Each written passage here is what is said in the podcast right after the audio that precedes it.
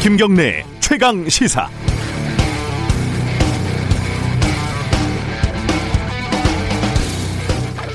학교에서도 그렇고요. 군대에서도 그렇고 힘이 센 아이가 계급이 높은 선임병이 이른바 직구준 장난을 많이 칩니다. 남자들끼리도 사실 성적으로 꽤 수위가 높은 추행과 학대가 이루어집니다. 자세히는 말씀을 못 드리겠지만요. 그러면 그 대상이 된 피해자는 더 당하지 않으려고 이를 악물고 아무렇지도 않은 척 하지만 수치심, 모멸감에 얼굴이 붉어지고 말이 떨리기 마련입니다. 그러면 가해자가 그럽니다. 뭐야 이게 장난인데 정색하면 곤란하지 사내 자식이 소심하기는 비극적인 건 그 가해자는 진짜 장난인 경우가 많다는 겁니다. 하지만 힘이 약한 아이가 후임병이 그런 장난을 치는 경우는 결코 없습니다. 농담도 마찬가지고 마찬가지죠. 한국의 고등학생들이 얼굴에 먹칠을 하고 흑인을 농담의 농담의 대상으로 삼을 때 그리고 서양인들이 찢어진 눈을 그리면서 동양인을 농담의 대상으로 삼을 때 우리는 그 농담, 그 장난의 의도와 관계없이 그걸 인종차별이라고 부릅니다. 송영길 의원이 뉴질랜드에서 성추행 혐의를 받고 있는 한국 외교관을 두둔하면서 남자들끼리는 친하면 배도 툭툭 치고 엉덩이도 친다고 말을 했습니다. 장난이었을 거라는 말이죠. 그런데 저는 직장에서 아무리 친해도 그런 장난치는 사람을 본 적이 없습니다. 혹시 국회에서는 그러나요? 장난하는 건 말장난하는 건 아니겠죠. 8월 20일 목요일 김경래 최강시사 시작합니다.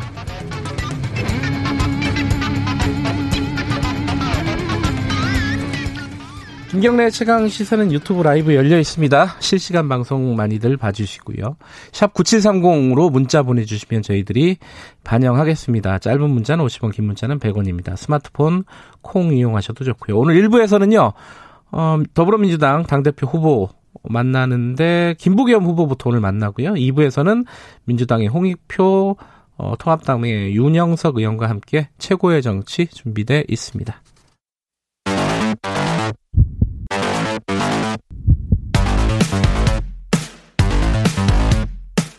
오늘 아침 가장 뜨거운 뉴스 뉴스 unboxing 네 뉴스 unboxing 고발 뉴스 민동기 기자 아는 안 나오고 전화로 연결돼 있고요. 그리고 KBS 김양수 기자 나와 있습니다. 김양수 기자 안녕하세요. 네 안녕하세요. 민동기 기자도 전화로 연결돼 있는 거죠? 민동기 기자 예, 예. 안녕하세요. 안녕하십니까. 예. 어, 지금 민동기 기자도 이제 자가 격리 자, 자발적으로 하면서 검사를 받으셔야 하는 상황이잖아요. 네. 검사는 받으셨어요? 제가 어제 검사 받는데 실패했습니다. 실패했다는 게 무슨 말이죠? 그러니까 한 세 군데를 갔는데요. 예, 예. 그 너무 확진, 저 검사 받으려고 하는 사람들이 많아가지고요. 그래요. 어. 검사를 받을 수가 없어가지고 예, 예. 지금 최강 기자 끝나고 좀 가서 기다리려고 합니다. 아, 오늘도 성공을 할지는 또 미지수네요. 그죠? 그렇습니다. 예. 지금 검사자 숫자가 이게 폭증을 하고 있다. 어, 숫자로도 나오는 거죠, 지금? 그러니까 지난 18일 하루 동안에 네. 8,572명을 기록을 했었거든요. 네. 근데 검사자 수가 어제 18,022명으로 폭증을 했습니다. 어, 두 배가 넘어갔네요. 그죠? 네. 그렇습니다. 한겨레가 그래서 서울시 8개 자치구 보건소 그 선별진료소 검사자 현황을 살펴봤는데요. 네. 지난 13일에 신규 확진자가 20명 정도였던 것과 비교했을 때, 네. 그 18일 검사자가 3배에서 많게는 10배 가까이 증가를 했다고 그러더라고요. 네.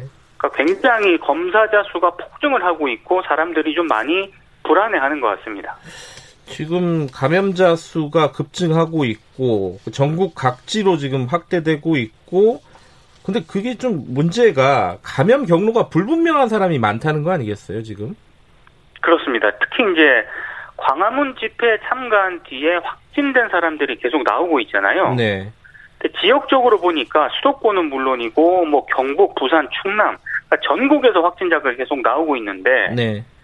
문제는 그 광화문 집회 참석하기 위해서 온, 그 올라온 사람들이 전세버스 타고 오시는 분들이 굉장히 많거든요. 네. 그런데다가 정확한 명단을 확보한 곳도 지금 많지 않기 때문에 네. 참가자들의 자발적 검사에 기대고 있는 실정인데 문제는 지자체 연락을 받더라도 자신들이 참가했다는 그 사실을 부인하는 사람들도 굉장히 많다고 합니다. 여러 가지로 좀 문제가 좀 복잡하게 얽혀가고 있습니다 지금. 이게 뭐 한때는 야외에서는 괜찮다. 예, 뭐, 뭐 1m 간격 정도 예. 있으면은 마스크 안 써도 괜찮다 이런 얘기도 있었는데 이게 참가자들이 일단 부인을 하고 있는 상황인데다가 음. 이분들이 전세버스 옆자리에서 누구랑 같이 있었는지 마스크는 음. 착용하고 있었는지 또 서울에 오셔서 집회에 참석하시고 다른 곳에 또 카페라든가 이런 곳에 들른 곳은 없었는지 당연히 갔겠죠. 그 이런 예. 동선까지도 파악이 안 되다 보면은 네. 사실상 이거는 방역 당국을 너무 무력화시키고 있는 행위거든요. 네. 제발 좀 자발적으로 검사를 받으셨으면 좋겠습니다. 그러니까 지금 야, 집회에 나오면은 안전하다, 집회가 오히려 안전하다, 뭐 이런 이제 루머가 좀 있었잖아요. 전혀 시- 사실이 아니죠. 실제로 집회에 참석했던 차명진 전 의원이 확진이 됐어요, 그죠? 네, 차명진 의원이 지금 정치인으로는 처음으로 이제 확진을 받았어요. 네. 그래서 본인 페이스북에다가 이제 18일 오전 9시에 청평면 보건소 임시진료소에 가서 조사를 받았는데 나는 양성이다라고 밝혔거든요. 근데 문제는 차명진 의원이 자발적으로 조사를 받고 양성이어서 거기에 대한 대처를 하는 게 아니라 차명진 의원과 광화문 집회에서 함께 있었던 사람들이 또 적지 않았습니다. 네. 이제 퍼져 나가고 있다 이런 얘기인 거죠. 어, 차명진 의원은 사실 며칠 전만 해도 안 걸린다, 집회 나가도. 이런 식의 얘기를 본인 스스로 했다가 지금 확진이 돼버렸어요, 그죠? 근데 이 와중에 또 김문수 의원 얘기는 왜 나오는 거예요, 민동기 기자? 그러니까 김문수 전 그 의원이 예. 경찰의 동행 여부를 거부를 하면서 실랑이를 벌인 사실이 좀 뒤늦게 밝혀졌거든요. 본인이 올린 거더라고요, 또. 그죠? 그러니까 본인이 올렸습니다. 예. 근데 원래 그 지난 16일 일행들하고 국회의사당역에서 지하철을 기다리고 있었는데 네.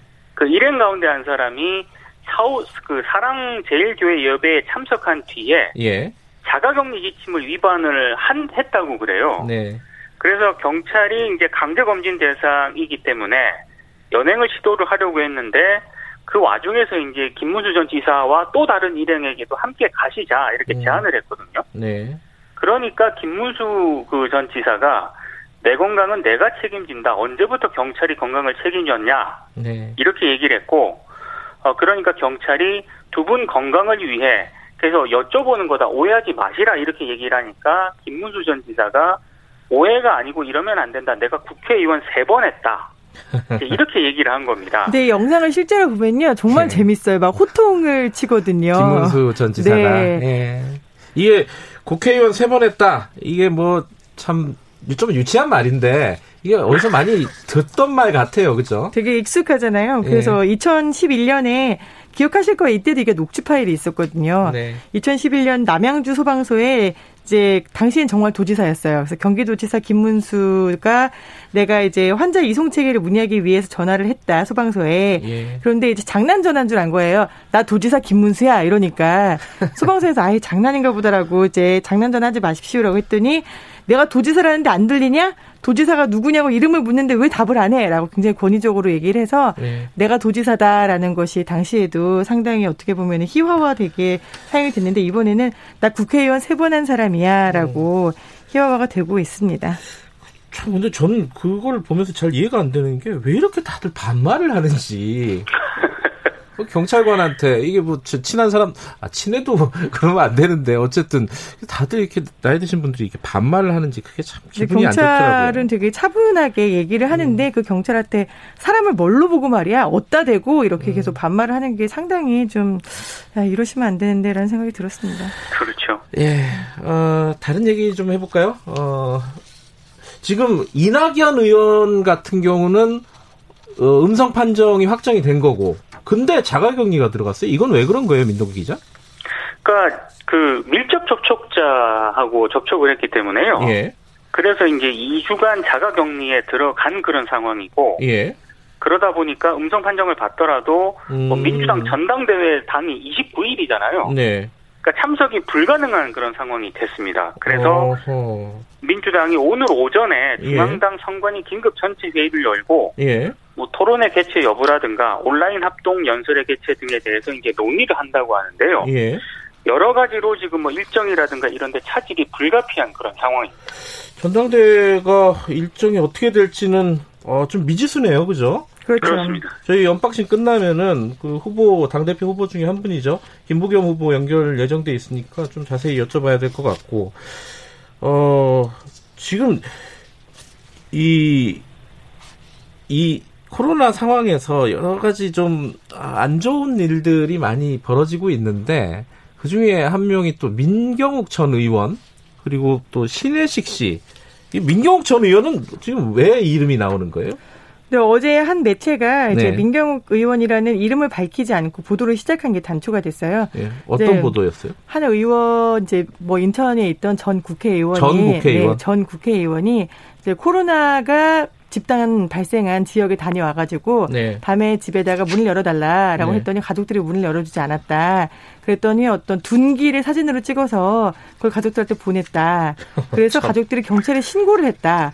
그래서 경찰 조사를 받고 있다라는 보도가 나왔습니다. 예. 근데 이후에 이제 기자들이 확인을 해보니까 이 어, 국회의원 출신 의원 이- 그분이 이제 민경욱 전 의원으로 나타났고요. 예. 그 가족들이 민 전 의원으로 협박을 받았다라는 내용으로 112 신고를 했는데 둔기를 찍은 사진을 보낸 것에 대해서 민경욱 전 의원은 오늘 아침에 사실이 아니다. 아, 사실이 아니다. 네, 내 아. 집에 갔더니 집에 비밀번호가 바뀌어서 장도리를 가져다가 집을 열려고 했다. 아. 그런데 그 과정에서 이제 문제가 발생했다라고 또 이렇게 답변을 해왔습니다. 이건 중요한 일은 아닌데 되게 궁금한 일이네요. 어.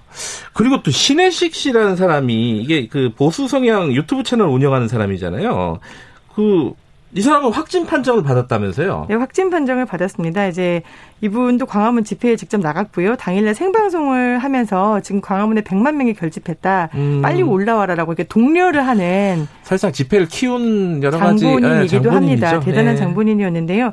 그 이후에 이제 확진 판정을 받아서 보라매 병원에 지금 입원해 있는 상황인데 어제 이제 입원하자마자 바로 라이브를 진행을 했어요. 유튜브 네, 라이브를 유튜브 라이브를 병원에서 확진자가 확진자가요. 아하. 근데 확진자가 이제 마스크 없이 벼- 유튜브 라이브를 진행을 하는 모습이 잡혔는데 이 신의 한수라는 채널의 구독자가 거의 130만 명 정도가 됩니다. 네. 근데 이 130만 명에 대해서 이제 뭐 표현의 자유는 물론 있죠. 네. 근데 어떤 이야기를 하냐면은 정부 때문에 걸렸다. 네. 내가 지금 여기 아픈 게 죄냐. 여기 정치범 수용소다. 그리고 내가 들어와서 보니까 어제 밤 12시에도 라이브를 하는데 이거는 문재인 마케팅이다. 하나도 안 무섭다. 내가 코로나 걸려봤더니 이거 다 괜찮은데 문재인이 지금 공포 마케팅을 하고 있다라고 하면서 더 심한 말은 이런 말도 했어요. 나는 세금 냈으니까 여기 와서 다 공짜로 검사 받고 이럴 자격 있어. 근데 세금 안 낸 사람들, 세금 네. 적게 낸 사람들, 너는 이러면 안 되는 거 아니야? 이런 혐오 발언까지도 지금 마구 퍼붓고 있습니다. 그 병원 업무 진료를 방해하는 상황까지 가면은 이건 좀 제지가 필요할 것 같은데 좀 나중에 좀 지켜보고요. 다른 얘기 좀 해보죠. 광주에 그 어, 미래통합당에서 광주를 방문을 했는데 김종인 위원장이 무릎 을 꿇는 사진이 어, 굉장히 많이 보도가 네, 됐습니다. 오늘 거의 모든 신문 일면에 다 나왔더라고요. 예, 이게 어, 5.18에 대한 사과의 의미죠? 네, 김 위원장이 이렇게 얘기를 했어요. 네. 어, 광주 시민 앞에 부디 이렇게 용서를 구한다. 네. 100번이라도 사과하고 반성했어야 마땅했는데 네. 이제야 그 첫 걸음을 뗐다. 음, 이제 눈시울이 좀 붉어졌고요. 좀 떨리는 목소리였고요. 어허. 이제 원고가 A4 한세장 정도였는데 직접 썼다고 합니다. 음. 상당히 긴 분량의 원고를 사과문을 읽고 네. 어, 그 다음에 뭐 당직자들에게도 알리지 않았다고 해요. 예. 이제 항제 5.18 민주항쟁 추모탑으로 가서 이제 80 노인이 무릎을 꿇고 눈시울이 붉어진 채 사과를 했다라고 음. 그 사진이 오늘 아침에 많이 보도가 됐어요. 그 5.18에 대한 사과도 했지만은 어, 본인의 이력에 대해서도 사과를 했죠 민동기 기자. 네, 그러니까 그 서강대 경자과 교수로 재직을 하고 있었던 80년 6월에요. 예. 당시 그 전두환 신, 전두환 신군부가 어, 국가보위 비상대책위원회를 만들었거든요. 예. 이게 이제 광주 민주화 운동을 무력으로 진압한 뒤에 권력을 유지하기 위한 그런 차원에서 만든 기구였는데 네. 여기 재무분과위원으로 참여를 한 적이 있습니다. 네. 그 관련해서 어, 당시 이제 상심에 빠진 광주 시민 군사 정권을 반대했던 국민들에게는 쉽게 용납하기 어려운 선택이었다. 다시 음. 한번 사죄 말씀을 드린다 이렇게 사과를 했습니다. 반응이 어때요? 호남 쪽에서는 일단. 일단 호남 쪽에서 광주 시민들 현장을 예. KBS가 취재한 거에 따르면요. 광주 시민들은 어, 뭐 부탁하고 항의가 좀 동시에 나왔는데 네. 그래도 이제 사실 3개월 전에 주호영 또 대표가 사과를 했었잖아요. 네. 그 다음에 또 이제 김종인 위원장이 사과를 한 거에 대해서는 네. 이 정도면은 이제 우리가 막 정말 계란을 던진다거나 물병을 던진다거나 이럴 음. 일은 아니다라는 반응이 많았고요.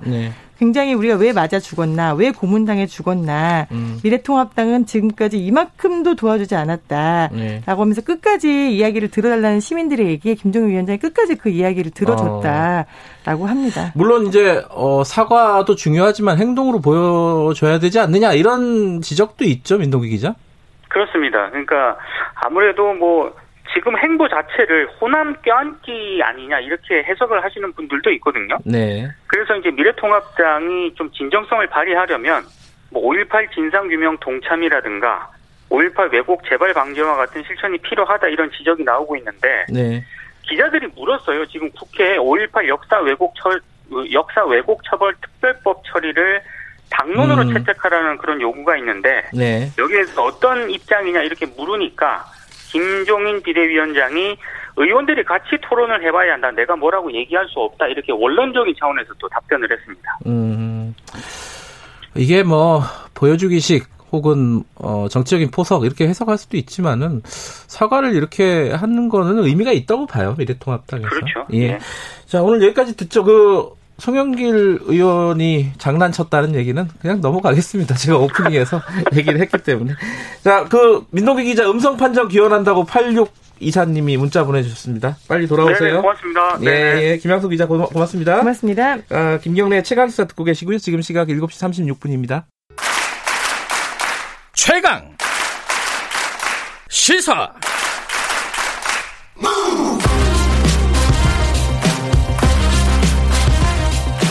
지금 여러분께서는 김경래 기자의 최강 시사를 듣고 계십니다.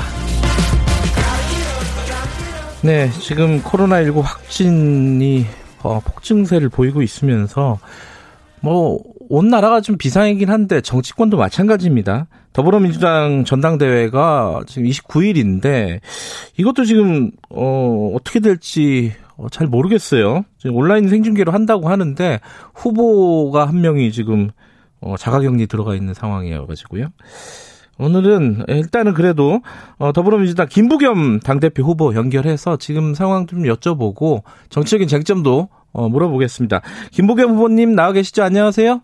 네, 안녕하십니까. 김부겸입니다. 예, 원래 출연으로 모시려고 했는데 전화로밖에 뭐안 되겠네요, 오늘은. 그죠? 네네, 뭐 지금 상황이 이러니까요. 예, 예. 이낙연 의원 같은 경우는 자가격리 들어가셨죠? 예 2주간 자가격리 들어가셨다고 어제 예. 입장 발표를 하셨습니다. 예. 그러면 어떻게 되는 거예요? 토론회도 있고 전당대회도 있고 뭐 이런데? 글쎄, 우선 뭐 제가 상식적으로 생각해도 이 예. 본인이 잘못한 게 아닌 그렇죠. 것이기 때문에 예. 예, 이건 아마 당에서 논의를 하겠습니다만 네. 아, 모든 다른 일정 같은 거는 지금 진행하기 어렵다고 봐야 되지 않겠습니까? 네, 네, 네. 그렇기 때문에 이제 당에서 아, 회의를 해서 결정을 할 겁니다. 네. 이게 사실은 무슨 저 결국은 당에서 정해주는 TV 토론이라든가 네. 아, 합동 유세라든가 이런 방식으로 진행되는 거거든요. 네. 어 그래서 이 문제를 이제 어떻게 할까 또 최고위원 후보자들한테는 어떻게 할까 뭐 이런 부분이 있는데 네. 문제는 이제 코로나 19 방역 지침이라는 게 무엇보다도 지금은 우선시 돼야 되잖아요. 예. 그래서 저도 뭐 이렇게 후보 한 분이 이렇게 못 하고 있는데 네. 저 혼자 뛴다 이런 모습도 좀 어, 저나 뭐 음. 박주민 후보만 뛴다는 거는 음흠. 조금 말이 안 되는 것 같아서 네. 아, 이 문제에 대해서 지금 아, 요 인터뷰가 끝나고 나면 네. 아, 저희들도 회의를 해서 결정을 하겠습니다. 연기 가능성도 열어놓고 있는 건가요? 그러면? 이제 그런 그런 음. 결정은 이제 저희들이 하는 게 아니라 네. 당에서 결정을 하니까 예. 아, 저희들은 예, 그걸 예, 지켜봐야 되겠습니다. 예. 지금 이제 사실은 어. 이 코로나 사태가 장기화되면서 방역이 조금 느슨해졌던 것도 사실인 것 같고, 그리고 이제 연휴 때, 어, 특히 이제 광복절 집회를 기점으로 해서 확산이 더 강해진 것도 사실인 것 같아요. 그리고 그래서 지금 민주당에서는 통합당의 책임론을 계속 얘기하고 있잖아요. 특히 광복절 집회에 대해서 이 부분은 어떻게 생각하십니까? 어, 우선 무엇보다도 뭐 조금 느슨할 수밖에 없었던 것은 네. 어, 너무 국민들 생활 자체도 우선 이제 지쳐가시지만 네. 무엇보다도 경제 위축이 너무 심각하지 않았습니까? 예. 그래서 항상 이 방역과 어, 경제 관계에는 약간의 서로 간에 상충 관계가 있어서 긴장할 수밖에 없었던 탓도 있고요. 네. 다만 8.15 집회는 정말 아무리 생각해도 유감입니다. 어. 이것은 몇 차례 경고도 있었고 네. 또 집회 신청서에 100명 참가하겠다고 그랬다는 거 아니에요. 네네. 근데 이- 그게 누가 보더라도 그걸 100명으로 보는 분은 없을 거고 예. 그렇다면 어 거기서 좀 나왔던 대로 네. 어, 우리는 모이면 어, 야외에서는 어, 코로나가 걸리지 않는다. 음. 그러니까 모두 모여라. 아, 그렇게 해서 이 정권에 대해서 분명히 경고를 하자, 혼을 내자라고 고함을 치셨다는데 예. 그 과정에서 이제 저희들이 보기에는 각 지역별로 많은 분들이 어, 버스를 대절해가지고 상경을 하셨어요. 예. 근데 그 부분에 대해서 지금 저희들은 의구심을 어, 제기하는 거죠. 음. 구체적으로 그게 어, 미래통합당하고 연관이 있다 없다 이런 이야기는 우리가 뭐 함부로 네. 어, 이야기할 수는 없지만 네. 분명히 이제 지역 사회 내에서는 그런 여러저런 보고가 올라오고 있죠. 예. 그러나 지금 뭐 저희들이 그 어떤 수사 결과나 이런 게 아니기 때문에 예. 조심스럽지만 문제는 미래통합당이 이런 어떤 국가적인 재난을 당해서도 이런 부분에 대해서는 정치권 전체가 한 목소리를 내줘야 되지 않느냐 하는 네. 것을 말씀드리는 겁니다. 어, 본인들이 주최한 집회도 아닌데, 어, 우리한테 왜 그러냐, 이러, 이러잖아요, 지금. 그, 어떻게, 그 뭐, 말씀은 조금 예, 그거는 네. 조금 저 사실하고 부합하지 않는다고 저희들은 보는 거죠. 음. 왜냐하면 지역에는 저희들도 다 지켜보고 있지 않습니까? 예. 네. 지금 코로나 방역, 경제 비상 시국회의, 시국국회, 이런 걸 제안하셨잖아요, 김부겸 네, 의원께서. 그렇습니다. 예, 예. 이게 어떤 의미가 있는 거예요? 설명 좀 해주세요. 그러니까 그동안 사실은 어 어떤 이제 정부가 네. 방역에 대해서 총괄 책임을 지고 국민이 거기에 전적으로 협조하는 방식으로 지금까지 해 왔잖아요. 네. 그러다가 지금 제가 말씀드린 대로 또 경제 문제가 워낙 심각하니까 또 일부 조금 아 그걸 느슨하게 좀 풀었단 말이죠. 네. 그랬더니 바로 이렇게 사실상 자칫하면 무슨 어 이 3단계가 검토돼야 된다 할 만큼 심각한 상황이 됐어요. 네. 3단계라는 건 거의 준 전시 상태 아닙니까? 네. 이동까지 제한하니까. 그러면 그 전에 도대체 이 관계자들끼리 이 상황을 공유하고 국민들 모두 다가 이 어려운 시기를 함께 극복하자라는 무슨 사회적 합의가 필요하거든요. 네. 그래서 저는 어 정부뿐만 아니라 정치권 음. 그리고 이 감염 전문가 저 이 방역 전문가들 네. 보건 의료인들 그리고 일부 경제단체도 들어오라는 거죠. 음. 그래서 이 상황을 다 보고 지금 상황에서 우리가 할 수 있는 최선이 뭐냐.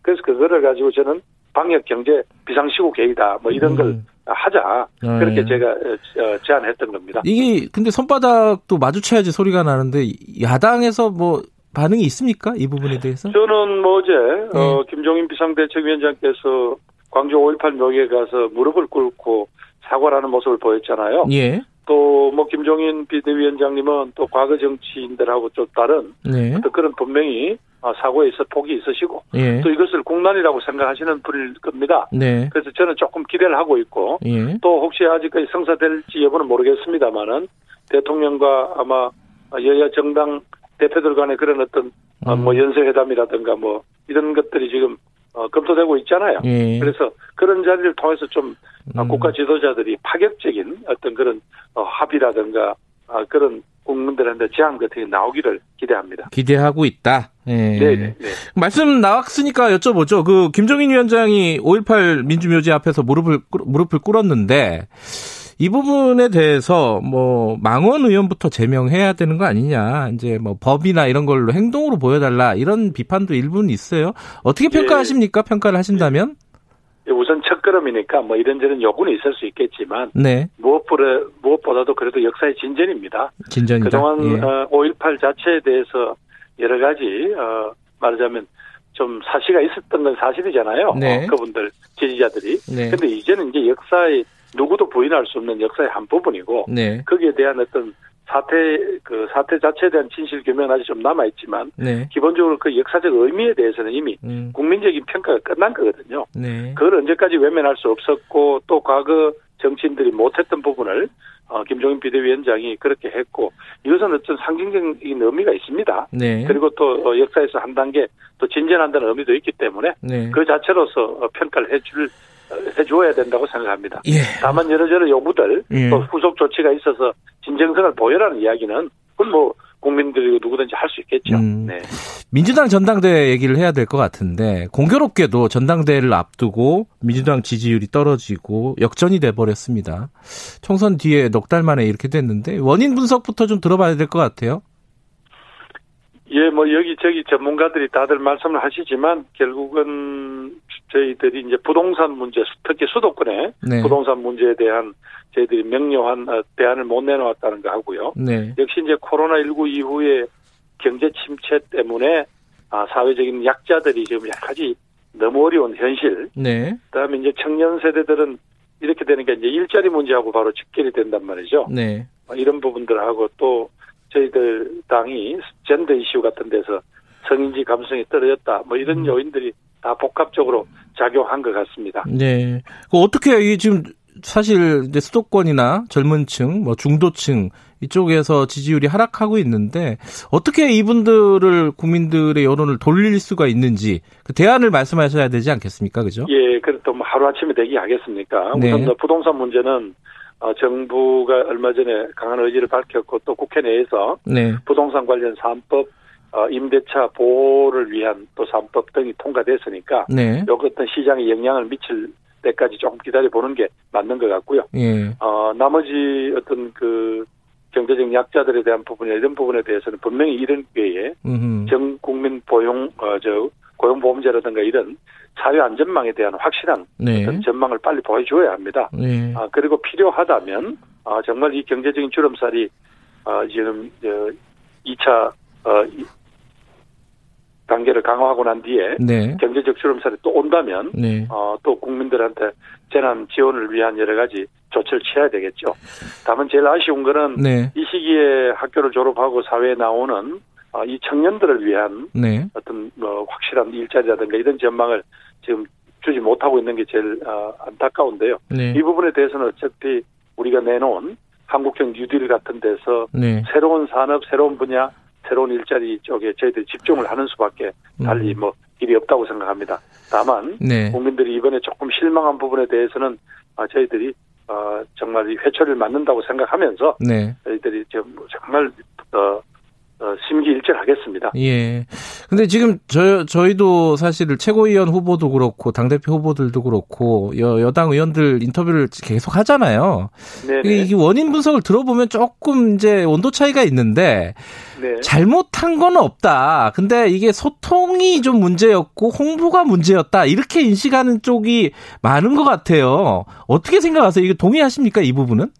집권 세력은 모든 것에 대한 책임을 총체적으로 져야 되는 거거든요. 예. 국민의 마음을 제대로 못 읽은 것도 집권 여당의 책임이고 네. 어떤 정책이 구체적이어서 현장에서 먹히지 않는 것도 집권 여당의 책임입니다. 네. 아마 그런데 저희들이 무슨 변명을 더 드리겠습니까? 다만 음. 어, 176석이라는 거대 여당을 만들어주는 어떤 국민의 기대에 네. 분명히 저희들이 못 미쳤기 때문에 아, 이렇게 국민들에게 따끔한 비판을 받고 있는 거거든요. 네. 그러면 어, 저희들이 꼭 해야 될 부분들은 흔들리지 않고 음. 해야 되고 저희들이 부족했다고 지적하시는 부분들에 대해서는 어, 귀를 낮추고 자세를 낮추고 들어야죠. 네. 예. 자, 정치적인 쟁점에 대해서 좀 간단하게 좀 여쭤볼게요. 이, 어, 시간이 많지 않으니까 좀 간단 간단하게 좀 말씀해 주셨으면 좋겠는데, 일단 서울시장, 부산, 부산시장 재보궐선거 후보 내야 된다고 계속 말씀하시는 거죠? 이 부분에 예, 대한 뭐 비판에 내- 대해서는. 예, 낼 예. 수밖에 없다고 봅니다. 예. 비판이 많잖아요. 이게 뭐, 당원을 왜 그럼 만든 거냐? 이런 식의 비판?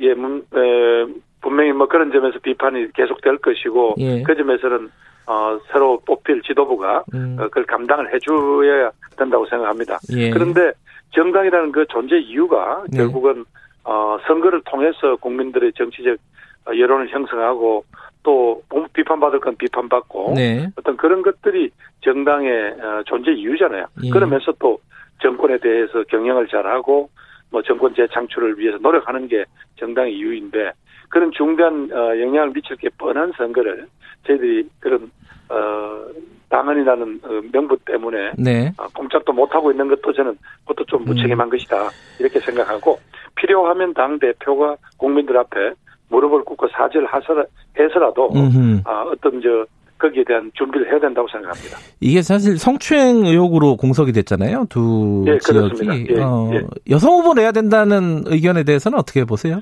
아직은 예 방금 말씀하신 대로 그 네. 문제가 아직 결론이 안 났잖아요. 네. 후보를 내야 되느냐 말아야 된다는 건 제 의견인 것이고 음흠. 그래서 그런 부분들에 대한 어떤 정리가 끝나면 네. 그 다음에 이제 논의할 문제죠. 예. 후보를 내기로 하면 그 다음부터 논의할 문제인데 지금부터 벌써 예. 어떤 어떤 형태로 어, 후보를 내자라고 하는 건 조금 앞선 이야기 같습니다. 알겠습니다. 지금 당 대표 되시면은 2년 임기 내 개헌 논의를 마무리하겠다 이런 얘기 하셨잖아요. 네, 어, 네. 근데 지금 보니까 김종인 위원장은 개헌을 하려면 내각제 해야 된다 이런 식의 언급을 했어요. 이, 어떻게 생각하세요 이 부분은? 어, 우선 뭐 개헌 자체에 대해서 동의를 하신다면 아마 박병석 의장도 제안하셨습니다만 네. 국회 내에서 결국 이제 위원회가 개헌 특위가 만들어져서 어, 논의를 해야 되겠죠. 네. 예를 들면 헌법 전문부터 시작해서 예. 최근에 강화된 국민의 인권이 들어가야 될 거고요. 네. 그 다음에 저는 결국은 중앙정부 대 지방정부 또 대통령 대 국가 이런 어떤 아, 지금까지 너무 과도하게 집중된 데서 오는 음. 아, 이 권력 형태라든가 아, 국가의 어, 운영 형태를 분권형으로 만들어야 된다는 데는 음. 아, 저는 동의는 합니다. 예. 그리고 다만 그 과정에서 지금 5년 단위제가 가진 폐해도 너무 크니까 네. 이 부분에 대해서는 이제 4년 중임제까지 포함하되 네. 권력은 확실히 지금보다 분산해야 되겠다는 음. 그런 입장인데요. 이건 뭐 국회에서 예. 어, 특위가 열어서 토론해 보야 될 일이고 예. 또뭐 김종인 위원장께서는 제가 알기로도 오랫동안 이분은 어, 권력 분산의 한 방식으로 내각제를 예. 주장하시는 걸로 알고 있습니다. 알겠습니다.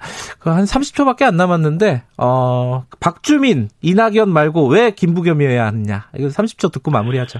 예, 지금 뭐 한 분이 지금 네, 자가격리에 들어간 상태에서 참 답변들이 곤란합니다. 아니 전화는 하실 수 있으니까요. 괜찮습니다. 예, 예, 우리 박주민 어, 후보께서는 이제 차세대가 아니냐. 예. 어, 이제 예를 들면 중요한 선거가 네 차례나 했는데 네. 그건 좀 경험이 중요하다는 거고요. 네. 또 이낙연 후보님은 본인 스스로 또 대선 준비를 하셔야 되니까 아, 어, 오히려 어, 이번 기회에는 어, 제게 맡기는 게 어떠냐. 왜냐하면 알겠습니다. 당의 취약지구 확장성이라는 측면에서는 분명히 그거는 제가 강점을 가지고 있다.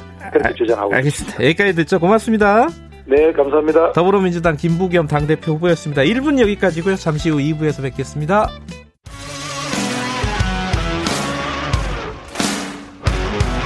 탐사보도 전문 기자 김경래 최강 시사.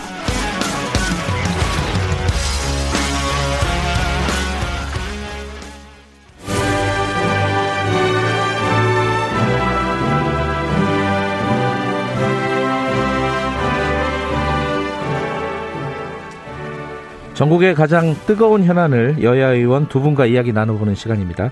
최고의 정치 오늘도 두 분 모셨습니다. 이 마스크를 다 하셔가지고 누가 누군지 아마 유튜브 보시는 분들은 잘 모르실 것 같아요. 자, 어, 더불어민주당의 홍익표 의원님 안녕하세요. 네, 안녕하세요. 어, 미래통합당의 윤영석 의원님 안녕하세요. 네, 안녕하십니까. 어, 다 마스크를 하고 있어갖고 이 청취자분들한테 목소리가 잘 들릴런지 모르겠네요. 두 분은 괜찮으신 거죠? 뭐 네, 괜찮습니다. 밀접 접촉자 이런 거 아니신 거죠? 네. 이낙연 대표 당 대표 후보 가 지금 자가격리 들어가서 예. 어, 전반적으로 지금 민주당 일정은 스톱 상태가 아닌가 싶어요. 어때요 상황이 지금? 이미 사실 뭐 그 이 방역과 관련돼서 최대한 그 저희가 조심스럽게 했고 예. 어, 온라인으로 해서 비대면 그 선거운동 방식으로 다 전환 전, 전환을 했는데 네. 이번에 저 이낙연 후보께서 그 14일간 자가격리 권고를 그러니까요. 받았습니다 보건소로부터요. 예. 그래서 방역 지침을 충실히 따르는 게 어, 그 전당대회보다 더 중요하다 이런 판단을 하셔서 네. 지금 자택에 자가격리 중이신데 글쎄 아마 오늘 최고위원회에서 좀 논의가 있을 것 같아요. 전당대회를 어떻게 해야 될지 음. 아직 뭐 어떠한 것도 뭐 결정된 상황은 없는 것 같고 아마 오늘 논의해서 추후 일정에 대한 논의가 있을 것 같습니다. 미래통합당에도 지금 뭐 확진자라든가 자가격리자가 의원분들 중에 없죠 아직은? 아직은 없죠. 그죠? 네. 그 차명진 의원 전 전 의원이 의원이니까. 네네. 네. 네.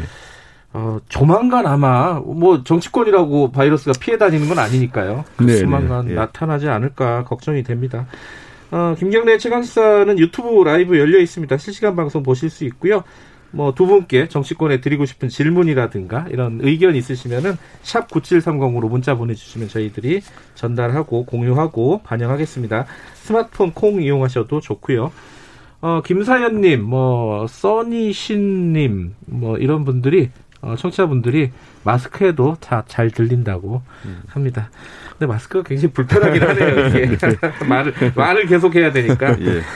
아, 일단 지금 상황이 이제 코로나 19 이 확진자가 폭증하고 있는 상황이 심상치가 않습니다. 그래서 사회적 거리두기 2단계를 강화하는 쪽으로 지금 정부가 지금 시행을 하고 있는데 3단계 가야 되는 거 아니냐. 뭐 이런 의견도 일부는 있어요. 네. 어, 좀 더 강하게 방역을 해야 된다라는 쪽인데 어떻게 생각하세요? 그 홍 의원님은 어떻게 보십니까 지금 상황을?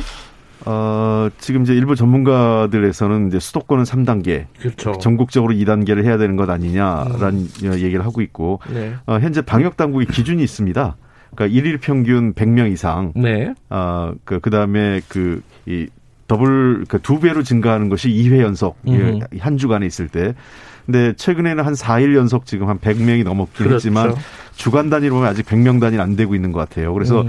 아마 당국에서 판, 보건당국의 판국, 판단은 다음 주 중에 계속 음. 이런 그 100명 이상의 추세가 이어진다면 네. 다음 주쯤에는 그 3단계로 올리는 문제를 논의할 수 있을 것 같고 아, 특히 이번 그 코로나 사태가 지난 2월보다 조금 더 그 위협적으로 느껴지는 문제는 그 당시보다 상당히 많은 많은 국민들이 주의하고 계신데도 지금 확산되고 있거든요. 네. 그리고 확산되는 지역이 수도권이기 때문에 네. 뭐 수도권 지역의 특징은 인구가 과밀화되어 있는 지역이기 때문에 훨씬 더 확산이 대규모로 이루어질 가능성이 굉장히 높다라는 거고 세 번째는 그때보다도 훨씬 더 지금 그 이 저 사랑의 제일교회가 신천지보다도 훨씬 더 협조를 안 하고 있는 상황이에요. 그 그러다 보니까 이 그 굉장히 지금 방역 당국으로서는 어, 어려움을 겪고 있는 것 같고 위, 위험이 계속 그 국민 불안이 높아지고 있는 상황입니다. 이게 이제 사실 방역이라는 게 딜레마잖아요. 경제와 어, 영향이 있기 때문에 방역을 강화할수록 경제는 이제 봉쇄가 되는 것이 당연하기 때문에 선택의 문제일 수도 있는데 어떻게 생각하십니까? 그 유니언 유니언님께서는 지금 더 강화해야 된다고 보세요? 네, 강력하게 된다고 보고요. 네. 가장 중요한 것은 이제 경제도 경제지만 국민 안전입니다. 예. 그래서 최근에 그, 어, 지금 2주간, 어, 일일 평균 확진자 수가 지금 이미 그 100명을 넘었어요. 평균이. 그래서 8월 지금, 어, 5일부터 지금 어제까지 보면은 지금 이미 그 일일 평균이 114명이에요. 음, 2주간. 그래서 어 방역 당국이 어 이러한 그 3차 이제 거리두기 제한이지 않습니까? 그런 네. 기준을 이미 이제 넘어섰는데 네. 아직도 좀 미온적인 그런 어 지금 의견을 표명하고 있고 정세균 국무총리도 좀 미온적인 그런 입장을 발표한 상황인데 네. 어 국민의 안전을 위해서는 아무리 강조해도 지나치지 않습니다. 그렇기 음. 때문에 좀 강력한 대책을 수립해 주길 바라고요. 사랑제일교회에 대해서도 좀 강력한 그런 조치를 취해야 됩니다. 네, 그래서 이러한 부분에서 제가 보기에는 상당히 정부가 어, 초기에 K 방역의 그런 일부 성공에 좀 도취해서 지금 자만하고 있는 것이 아닌가 이렇게 좀 지적을 하고 싶습니다. 이 사실은 어 지금은 가장 중요한 게 방역이긴 한데 그래도 이 광복절 집회라든가 최근에 이제 방역 상황이라든가 이런 것들은 좀 짚고 넘어가긴 해야 될 것 같아요. 어 민주당의 김태년 원내대표 같은 경우에는 광복절 집회에 대해서 미래통합당이 사과해야 된다 이렇게 얘기를 했어요.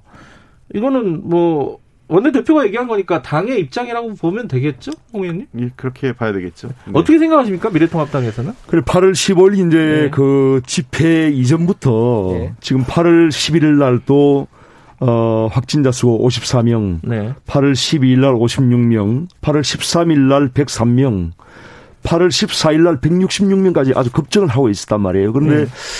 정부에서 왜 8.15 그 집회에 대해서 그렇게 미온적으로 대처했던가 저는 상당히 이해하기 어렵고 어. 법원에서도 그러한 것을 그 허가를 집회 허가를 한 것도 상당히 좀 의심의 여지가 저는 많다고 생각합니다. 왜냐하면은 일반 국민들은 사실 정부의 그런 어떤 강력한 조치가 없으면은 네. 이러한 집회에 참여해야 되는 거 되는 거- 해도 되는지 음. 안 되는지 판단하기 상당히 어렵거든요. 네. 그래서 정부에서 어 저는 8.15 집회가 그렇게 대규모로 일어나도록 방조를 했다고 생각이 들고 또한 그 그날 어 민노총 집회도 어 5만 명이 참여하는 그런 집회가 있었잖아요. 그래서 이러한 예. 집회들을 왜 이렇게 그 정부가 아, 이렇게 대처를 했는지 상당히 이해하기가 저는 어렵다, 어렵습니다. 그래서 음.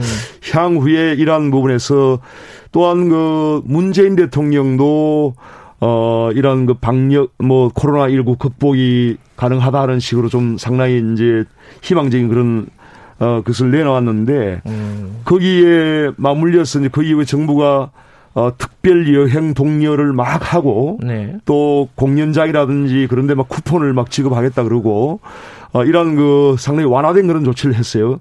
그러한 와중에 지금 이렇게 급, 어, 확진자가 지금 급증하고 있는 겁니다. 음. 그래서 좀 정부가 지금 상당히 그 방역에 실패하고 있다 이렇게 생각하고 있습니다. 음, 정부 책임론을 말씀하시는 거네요. 어, 이건 어떻게 봐야 됩니까, 홍익표 의원? 글쎄요. 정부가 미온적이다라고 얘기하는 건 이미 정부가 그 말씀하신 대로 8월 13일 특히 14일 날 이제 한그 100, 100명대로 올라가면서 예. 정부는 굉장히 강력한 경고를 하기 시작을 했습니다. 예. 8월 15일 집회를 취소해달라고. 미래통합당 책임을 제기한 가장 큰 이유는 그날 집회 그 신고자가 누구냐면 민경우 전 의원이에요. 아, 아, 예, 예. 그러니까 그 이 문제가 그렇게 심각하다면 미래통합당이 민경욱 의원 보고 민경욱 의원 전 의원은 지금 당협위원장이지 않습니까? 예. 전 전직 의원이고요. 당협위원장 아닙니다. 네. 아, 지금 현재는 아니에요? 아닙니다. 아닙니다. 지금 아니에요? 어쨌든 아닙니다. 전직 네. 의원이고 그 아직 미래통합당 당원이고 주요 당원이죠. 전직 의원이기 당원일 때문에. 뿐이죠. 예. 네. 아니 근데 전직 의원이라면 어찌됐든 그 각 정당에서 전 그 바로 직전 의원이라면 상당히 중요한 지위를 가지고 있는 사람이고 그렇다면 어 아까 정부 당국에만 책임을 묻는 게 아니라 이, 이 문제는 미래통합당이 예. 민경욱 그 의원 보고 어 집회를 하지 말라고 이 신결을 철회하라고 했었어야죠. 예. 민경욱 의원이 철회했으면 끝나는 문제였어요. 예. 그러니까 민경욱 의원이 집회 신고를 하고 그 집회된 그 신고된 집회에 정광훈 목사가 참석한 겁니다. 음흠. 그러니까 미래통합당 책임이 자유롭지 않은 거죠. 그리고 저 그 민경욱 의원만 간 게 아니라 차명준 그 차명진 전 의원 지금 예. 확진됐죠. 예. 그다음에 홍문표 의원도 방문을 하셨고 예. 그 당원들이 왔다고 하지만 결국은 당원들이 그 집회에 참석을 했다는 거 아니겠습니까? 네. 그리고 마- 많은 분들이 꽤 많은 분이 갔어요. 강현재 대변인도 사실은 과거 한- 미래 그 한나라 저 미래통합당 전신 자유한국당 시절에 대변인도 하셨던 분 아닙니까? 음, 그러니까 등등 사실상 이번- 이번에는 현직 의원 중- 중에서도 거의 뭐 참석하지 않았다지만 네. 어, 많은 분이 참석을 했고 저는 그래서 그 물론 과거 황교안 대표 시절하고는 좀 다르다고 생각을 해요. 지금 네. 그 저 이 자유 미래통합당 지도부가 그렇다면 분명히 선을 그었습니다. 그었어야 됩니다. 음, 그러니까 정광훈 대표, 정광훈 목사가 잘못하고 있다. 예. 이거 집회하지 말았어야 된다라는 명확한 입장을 발표했어야 되고요. 정부가 미온적 아니었습니다. 정부는 계속 안 된다고 얘기를 강력하게 공고를 했고 총리께서도 얘기하셨고 서울시에서 시장 대행이 음. 하지 말고 강력 그 집회 철회를 몇 번을 요구했습니다. 전날에도. 그 절, 정부가 지금 말과 행동이 예, 따로 윤영석 의원님. 놀고 있다는 게 문제예요. 지금 앞서 말씀드린 8월 13일 날부터 벌써 100명이 넘었거든요. 네. 급속하게 지금 확산되고 있는 상황에서 8월 17일을 임시 공휴일로 지정을 하고 특별 여행 동료 기간으로 설정을 해서 어, 수많은 그런 어 여행을 가라고 이렇게 독려를 했습니다. 정부에서. 네. 그, 그 결과 지금 그 8월 14일, 15일, 16일, 17일 이 연휴 기간 동안에 네. 전국에 지금 해수욕장을 비롯해서 피서시에 300만 명이 넘는 어, 그런 인파가 몰렸어요. 여기서 엄청난 그 확산이 저는 있을 수 있다고 저는 생각을 합니다. 그렇기 때문에 이러한 부분에서 정부가 어 말로는 이렇게 뭐 하면서 실제 어떤 시- 정책이나 행동은 전혀 지금 다르게 가다 보니까 지금 어 이런 방역 실패가 오고 있는 상황인데 이러한 실패를 특정한 집단에 자꾸 돌리려고 하는 것이 과연 이런 국민의 안전을 위해서 어떤 도움이 되겠는가 네. 하는 생각을 저는 아니할 수가 없습니다. 그래서 자꾸 어떤 희생양을 삼으려고 하지 마시고 지금이나 정부가 잘못된 것은 잘못됐다 인정을 하고요.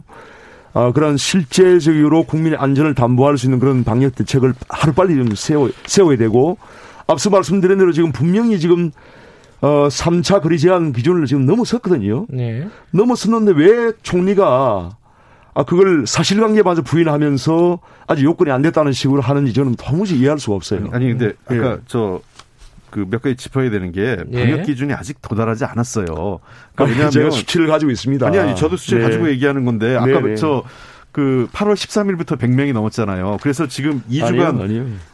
예? 이제 그게 최근 평, 평균입니다. 최근 2주간 평균이에요. 평균. 예, 최근 2주간 평균이 100명이 넘었다는 얘기잖아요. 네, 아니 네, 아닙니다. 아닌가요? 최근 2주간 전국 평균이 82.8명이에요. 그렇지 않아요. 음. 그리고 그게 언제 기준이죠? 지금 지금 어제 8월 19일 날 기준으로 아, 해서 8월 아니요, 19일 전혀? 그렇지 않습니다. 네. 아니, 왜 그러냐면- 아니 이거는 뭐 산수니까 계산하면 바로 나오는 아니, 아니, 거잖아요. 그거는 제가- 피, 어- 피디님 좀 계산 좀 해주세요. 아니 어제 언론에도 아니, 저그 김- 100명이 의원님. 넘었다는 게 보도가 아니, 됐어요. 윤현이 그게 뭐냐면 지금 8월 13일 날 처음으로 이제 103명 얘기가 나온 거거든요. 그 전에는 8월 그 10일 날이 29, 28명, 네. 그다음에 11일 날이 34명, 12일 날이 54명, 13일 날이 56명이네요. 그리고 8월 14일, 13일 날이 103명이고요. 그 이렇게 네. 나왔기 때문에 그래서 이제 이게 평균을 해보십시오. 아, 평균을 하니까 8월 지금 18일 날이 지금 297명이 나왔어요. 예. 8월 17일 8월 246명. 네. 이게 8월 15일도 279명 아닙니까? 이 평균을 내면은 어 2주간 평균이 지금 114명이 나옵니다. 음. 그렇기 때문에 아니 근데 어, 그래서 그런 기준을 초과했는데 불구하고 총리가 자꾸 기준이 안 됐다고 하는 것은 이게 사실을 지금 호도하고 정부가 있는 지금 거예요. 2주간으로 하니까 네. 제가 네. 가지고 있는 통- 통계는 통계를 확인해 보겠는데 어제 일부 언론에 다 그 발표가 2주간 됐습니다. 전국 평균이 네. 82.8명이고 수도권이 72.6명으로 아직까지 3단계 기준 안 된다. 이게 근데 2주간이라는 거를 하루하루가 이제 daily로 바뀌면서 더 올라갈 수는 있겠지만 네. 어제까지 기준이 그랬다는 겁니다. 네, 네. 어제 어제 기준으로 계산 한번 해보게 네, 해보죠. 뭐 명확한 팩트니까요. 자, 그리고 네. 두 번째 지금 자꾸 이제 정부가 미온적이라고 하는데 8월 16일 우리가 8월 17일을 임시 공휴일로 한 건 이미 한 달 전 얘기예요. 이런 상황이 오기 도래하기 전에 정부는 결정을 했죠. 그리고 정부가 8월 시, 이 상황이 8월 중순 돼서 상황이 급변하기 시작하니까 계속 경고를 합니다. 네. 저는 그 이번 집회에 대해서 미래통합당에서 단 한 번도 집회하지 말라는 얘기를 하지 않았어요. 알겠습니다. 이 지금 어자 계산을 해보면은 지금 최근 어제까지 해서 최근 2주간 평균 감염자는 100명이 넘는다는 보도들은 꽤 있- 있네요. 101.9명으로. 100명이 넘었어요. 네. 이미. 근데 이게 이게 그것만 돼서 3단계가 되는 건 아니잖아요. 만약에 그렇죠. 넘는다 예. 하더라도 두 가지 기준인데 예. 또는입니다. 또는 예. 그러니까 100명이 넘거나 예. 또 아까 앞서 말씀하신 더블링 그러니까 일일 전일에 비해서 두 두 배로 넘는. 것이 예. 주 2회. 근데 또는이에요. 또는 예. 거기에서. 이제 네. 방역 당국이 결정을 하는 거잖아요. 이것들을 고려해서 그렇죠. 결정을 해야 되는 부분인데 총, 국무총리가 네. 그런 기준이 충족되지 않았다고 하는 것은 사실관계 전혀 다른 거예요. 음. 그래서 이러한 식으로 정부가 자꾸 사실을 호도하는 것은 옳지 않다고 제가 이제 말씀을 음. 드리는 겁니다. 알겠습니다. 지금 이제 두 가지 쟁점이 사실은 얽혀 있어 가지고 하나는 그 집회 어 지금 굉장히 방역에 어 지장을 줄 수 있는 큰 집회를 어 누가 왜- 누가 조장을 한 것이냐? 혹은 누가 책임을 져야 되는 것이냐? 이 부분이 있고 또 하나는 그 집회와 관계없이 최근의 방역 상황이 조금 느슨해지고 정부가 좀 풀려고 한 건 아니냐? 이 쟁점이 사실 두 개가 얽혀 있는 거잖아요. 근데 지금 말씀하신 홍, 홍, 어, 홍표 의원님 말씀 같은 경우는 미래통합당이 그 집회에 대해서는 적어도 조금 책임이 있는 거 아니냐 이런 말씀이시죠. 거기에 대해서는 먼저 좀- 저희도 네. 이제 뭐 사실 저는 좀 반성을 합니다. 네. 그 부분에 대해서 이제 당원들이 어 참여를 하지 않도록 예. 해서 좀 좋지 않겠는가 하는 그런 생각이 들고요. 예. 왜냐하면 이게 일반 당원들이나 사실 국민들은 어, 정부의 그런 어떤 강력한 기준이나 또 당의 예. 그런 강력한 기준이 없으면 사실상 이걸 알기가 어렵거든요. 네. 참여해도 되는지 안 되는지. 그래서 어, 사실 이제 8월 15일 그 집회에는 뭐 저희 당원도 뭐 일부 있겠죠. 네. 하지만 대부분 일반 국민이었어요.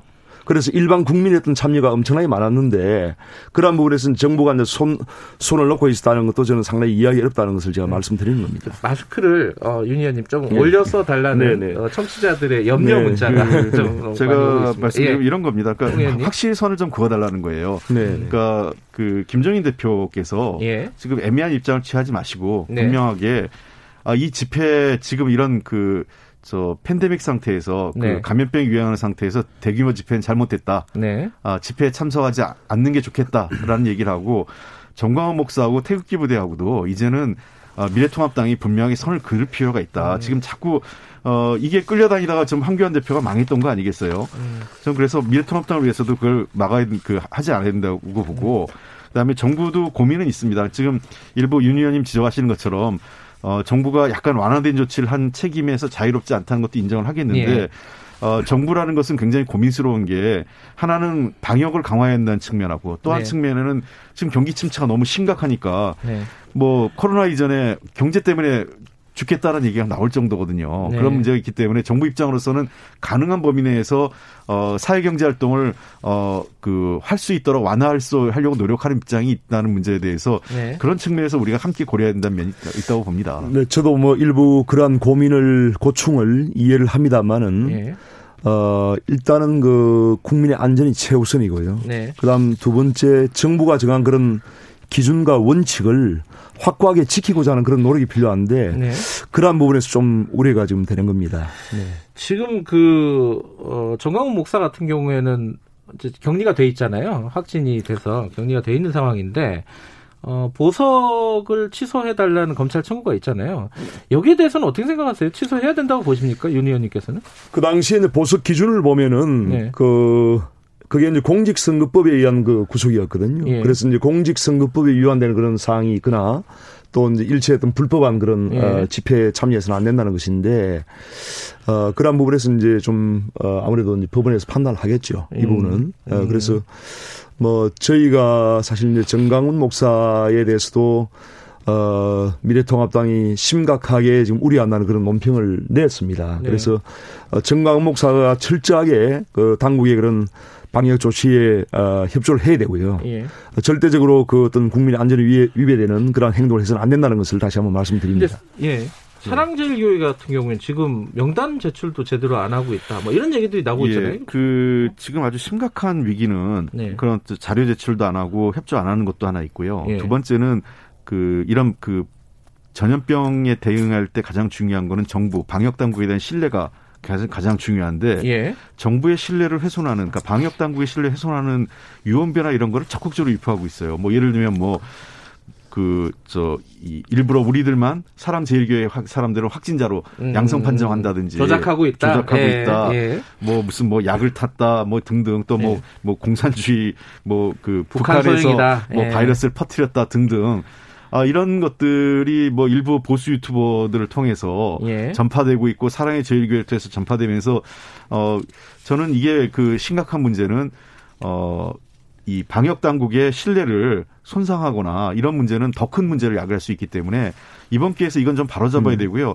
예. 저는 미래통합당뿐만 아니라 어, 그 조중동을 비롯한 보수 언론에서도 네. 어, 사랑제일교회하고 정광훈 목사에 대해서는 따끔하게 이걸 한번 선을 거줘야 돼요. 네, 이미 저는 뭐 선을 그을 것도 없이요.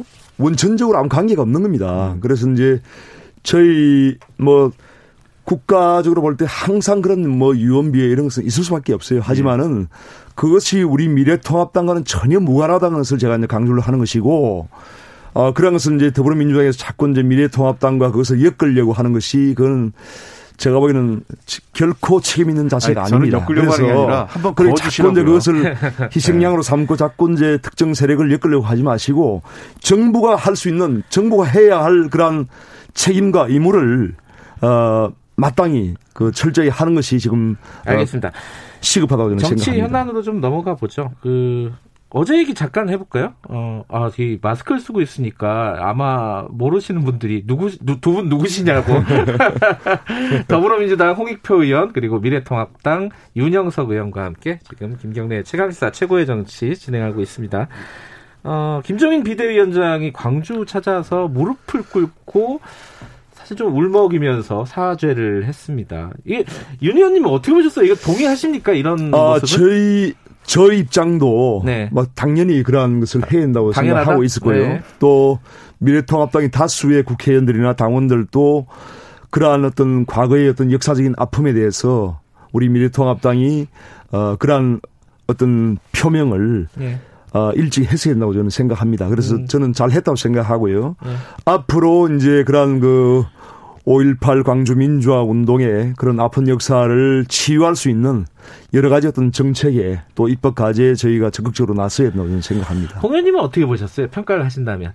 저는 또 긍정적으로 봅니다. 네. 뭐그 좀 야박한 평가도 있긴 한데요. 그러니까 뭐 행동으로 보여달라 뭐 이런 얘기도 아니, 있긴 그뭐 하죠. 당연히 뭐 행동으로 이후에 보여줘야 되는 건 당, 뭐 음. 당연한 얘기고 뭐 네. 일부는 너무 쇼다 뭐 이런 얘기도 하는데 네. 뭐 저는 정치가 일부 쇼 같은 성격도 분명히 있는 거고 국민에게 어떻게 보여지느냐가 중요하기 때문에 근데 네. 저는 김정인 대표께서 진정성도 있다고 생각해요. 그리고 음. 김정인 대표의 저런 모습이 어, 미래통합당의 변화를 가져오는데도 긍정적이고 그래서 아까도 얘기했지만 제가 네. 그저그 정광훈 목사하고도 자꾸 미래통합당을 엮는 게 아니라 어, 김정인 그 대표께서 그런 식으로 한 번 정도를 음. 그런 과거에 아, 미래통합당의 부정적인 요소들하고 선을 분명히 한 번씩 그어주는 게 음. 저는 훨씬 더 그 좋지 않느냐 이런 차원에서 말씀드린 겁니다. 예, 예. 자, 그 국회 얘기로 좀 넘어가면요. 지금 어, 김정인 비대위원장하고 어, 대통령하고 대화를 하니 많이 이제 약간의 이제 밀당, 밀당이라고 할까요? 그런 게 좀 있잖아요. 이게 성사 될 거라고 보십니까? 단독 회담? 홍 의원님 어떻게 보세요? 글쎄요, 뭐 그거는 조금 더 그 지켜봐야 되고 김정인 대표께서 그 결과가 있는 회담이 돼야 된다라는 얘기 하셨는데 네. 그 말씀에 대한 저도 동감을 합니다. 음. 아, 뭐 결과 없이 밥만 먹고는 뭐 그냥 차만 한잔 하고 오는 그런 회담이 돼서는 안 되기 때문에 네. 그러려면은 충실하게 사전에 어, 조율이 좀 돼야 돼요. 음. 그래서 저렇게 그 회담을 하니 안 하니 갖고 그 저그 청와대하고 그 야당 대표 측하고 입씨름을 하는 게 아니라 음. 굉장히 조용하게 네. 누군가 예를 들면 뭐 당 그 청와대 정무수석과 그 야당 대, 그 김종인 대표가 가장 믿는 뭐 비서실장이든 사무총장이든 어떤 분이라든 네. 이런 분들이 어 사전에 굉장히 조용하게 하고 합의가 되면 네. 발표하면 되는 거지 만나냐 안 만나냐를 갖고 이렇게 떠들썩하게 해서 국민들께서는 저래 가지고 안 만나면 또 실망이거든요. 음흠. 그래서 저는 그 이, 이런 만, 그 주요 정치인들의 만남이라고 할 때에는 특히나 야당 대표와 어, 대통령 간의 만남이라면 네. 어 저는 좀 조금 더 그 준비하는 과정에서 신중하게 어 국민 그 국민들의 시선을 좀 의식하면서 조용히 했으면 좋겠다 이런 생각입니다. 그리고 결과가 만들어지면 발표하고 그렇게 그게 그 책임 있는 정치 지도자들의 만남이라고 생각합니다. 일부에서는 저기 민주당 전당대회 끝나고 신임 대표하고 이렇게 삼자가 만나는 게 더 이제 회담의 성과를 낼 수 있는 방법 아니냐 이런 얘기도 있잖아요. 어, 저는 그런 방식에서 이런 원래 이 여야 그 예- 예를 들면 이런 거예요. 그 대통령과 야당 대표의 만남은 과거 제왕적 총재실의 얘기입니다. 음, 그러니까 지난번에 제가 당, 대, 당 대변인 할 때도 그런 얘기를 한 적이 있는데 네. 그거는 삼김 정치 시대 때 한 얘기 가능한 영역이죠. 지금은 대통령이 국회를 여당을 자, 자주유지할 수 있는 시기는 아니에요. 음. 대통령께서 굉장히 발언권은 제일 센 분이긴 하지만 네. 그렇다고 야 그 우리 더불어민주당의 결정은 어 민주적 절차에 의해서 의원들과 당 대표가 네. 결정하는 거기 때문에 일단은 여야 원 당 대표들 간의 만남과 만남이 있고 필요하면 저는 삼자 회담 또는 어 연차 순차적 어 그 여당 대표 야당 대표를 음. 순차적으로 만나는 영수회담이든 그거는 저는 만남의 형식이나 저 절차에 대해서는 충분히 협의할 수 있다고 생각합니다. 예, 이 의원님은 어떻게 생각하세요? 어, 뭐, 회담의 형식은 여러 가지가 있을, 수- 있을 수가 있습니다. 네. 그, 여야 대표와 대통령이 만나는 그런 형식도 있을 수 있고요. 네. 하지만 이제 이 대화라고 하는 것이 그 좀 허심탄회한 그런 대화가 돼야 되거든요. 네. 그래서 어 지금 어차피 현재 여야의 영수는 예. 어 대통령과 제1야당 이제 대표이기 때문에 그러한 여야 영수 회담도 일대일로 필요하죠. 음. 그렇기 때문에 이러한 여야 영수 회담이 사실 뭐 어, 분기별로 한다든지 1년에 한 두 번 정도 반기별로 한다든지 이렇게 해서 꼭 필요한 측면이 분명히 저는 있다고 생각을 합니다. 그래서 네. 더구나 지금은 이제 21대 국회 시작하면서 원구성 협상 과정에서도 예. 정말 국민들께 보여서는 안 될 그런 어떤 모습을 보였고요. 예. 지금 여야 간의 어떤 협치가 완전히 지금 무너져 있는 상태이기 때문에 이러면서 복원하기 위해서는 정말 그 좀 그 영수들 간에 여야 영수들 간에 내밀한 그런 대화가 필요하거든요. 예. 허심탄회한 대화. 그래서 저는 시기적으로 일단 그 어, 8월 29일 더불어민주당 전당대회 이전에 이전에 이전에 네. 하는 것이 맞다고 생각하고요. 그래서 다음 주 월화수 중에 그러한 의제를 조율해서 저는 하는 것이, 하는 것이 맞다고 저는 생각합니다. 예. 만약에 이제 어, 더불어민주당 대표가 뽑힌 이후라면은 어, 상당히 또 두 분이 하기가 좀 어려운 그런 측면도 있지 않겠어요. 그럼 결국은 이제 9월 달로 갈 수밖에 없는 상황인데 어, 저는 기왕에 뭐 얘기가 나온 그런 어, 길에 어, 다음 주 초에 그런 영수 여야 영수회담을 대통령과 아, 김종인 비대위원장이 1대1로 했으면 좋겠다고 생각합니다. 근데 저는 저 이 표현이 영수회담이란 말 자체는 좀 안 썼으면 좋겠다는 생각이 들어요. 그 옛날 말이긴 한데 예, 왜 이게 왜안 써야 된다고 생각하세요? 이것 자체가 굉장히 그 제왕 그 대통령 음. 그러니까 대통령 권한을 자꾸 그 빼자 이런 얘기하면서 영수회담이란 거 굉장히 권위주의적 음. 시대의 말이거든요. 그래서 저는 그냥 그 저 대통령하고 야당 대표 만남이고 예. 어. 아, 저 분명히 얘기한 거는 아마 대통령께서 만난다고 해도 확답을 줄 수는 없어요. 예. 그러니까 결국은 대통령이 얘기하는 거는 여, 여당과 야당이 예- 이- 대화하시라 이렇게 얘기할 수 없는 게 지금 그 뭐 그 과거 미래통합당은 어떻게 했는지 모르겠지만 지금 문재인 정부 문재인 대통령과 우리 더 여야 그 더불어민주당의 관계는 대통령이 지시해서 우리가 따르고 이런 관계는 아니라는 겁니다. 그렇기 때문에 아마 대통령이 어떤 요청이나 주문을 할 수는 있겠죠. 그걸 네. 우리가 그걸 받아들여서 논의해서 결정하는 상황이기 때문에 결국은 어영그저 이 대통령과 야당 대표의 회담도 중요하지만 여야 간의 대표급 회담도 굉장히 중요하다는 말씀 드리고 알겠습니다. 아, 제가 29분까지인 줄 알았는데, 어, 20초 후에 끝난다고 합니다. 여기까지만 드려야 될 것 같습니다. 오늘, 어, 코로나 와중에도 나와주셔서, 마스크 쓰고, 불편하신 와중에서 말씀해 주셔서 감사합니다. 미래통합당 네. 이영석 의원, 더불어민주당 홍익표 의원이었습니다. 2부 여기까지고요. 잠시 후에 3부에서 뵙겠습니다.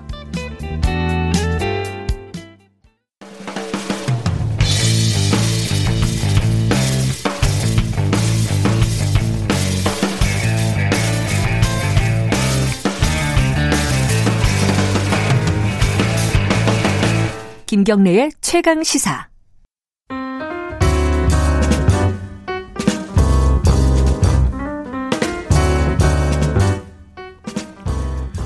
더 나은 미래를 위해서 오늘의 정책을 고민하는 시간입니다. 김기식의 정책 이야기 식스센스. 오늘은 전화로 좀 연결하죠. 어, 김기식 더미래연구소 정책위원장 전화로 연결돼 있습니다. 안녕하세요. 예, 안녕하세요. 예, 이 스튜디오에 저도 손님들이 가서 마스크를 벗고 하니까 좋네요. 빨리 이렇게 이 저기 방송국 안 가고 전화로 연결한 게 오랜만이어서 예, 예. 좀 편하게 얼굴 보고 얘기했으면 좋겠는데 시간이 좀 걸릴 것 같습니다. 네. 오늘은 그 어, 전월세 전환율 얘기부터 좀 해볼게요. 이게 원래 4%였는데 2.5%로 낮추기로 했다. 그러니까 월세 전세를 월세로 바꿀 때 그 비율을 정하는 거잖아요. 요거를 예, 예. 이제 사실 상당히 대폭 낮춘 형태가 되는데 요거는 뭐 적절한 정책이라고 보십니까? 어떻게 보세요? 그렇죠. 월- 전월세 전환율은 원래 이제 기준금리를 놓고 그 기준금리에 조금 더 이제 그 추가해서 전환율을 정하는 건데 네. 지금 이제 그 계속 금리가 인하돼 왔고 또 특히 코로나 19 상황이어서 지금 초저금리 상태를 유지하고 있으니까 예. 그런 기준금리의 인하에 따라서 당, 당연히 그 전환율도 낮추는 조치를 한 이번에 정부의 조치는 어, 정당하고 적절하다고 네. 봅니다. 이게 그 지금 전세 그 임대차 3법이 통과되면서 네. 전세를 월세로 바꾸는 사람들이 많아질까봐 좀 걱정들이 있었잖아요. 예, 예. 이 부분을 좀 완화시키 이런 우려를 좀 완화시킬 수 있다고 보십니까 이 부분은?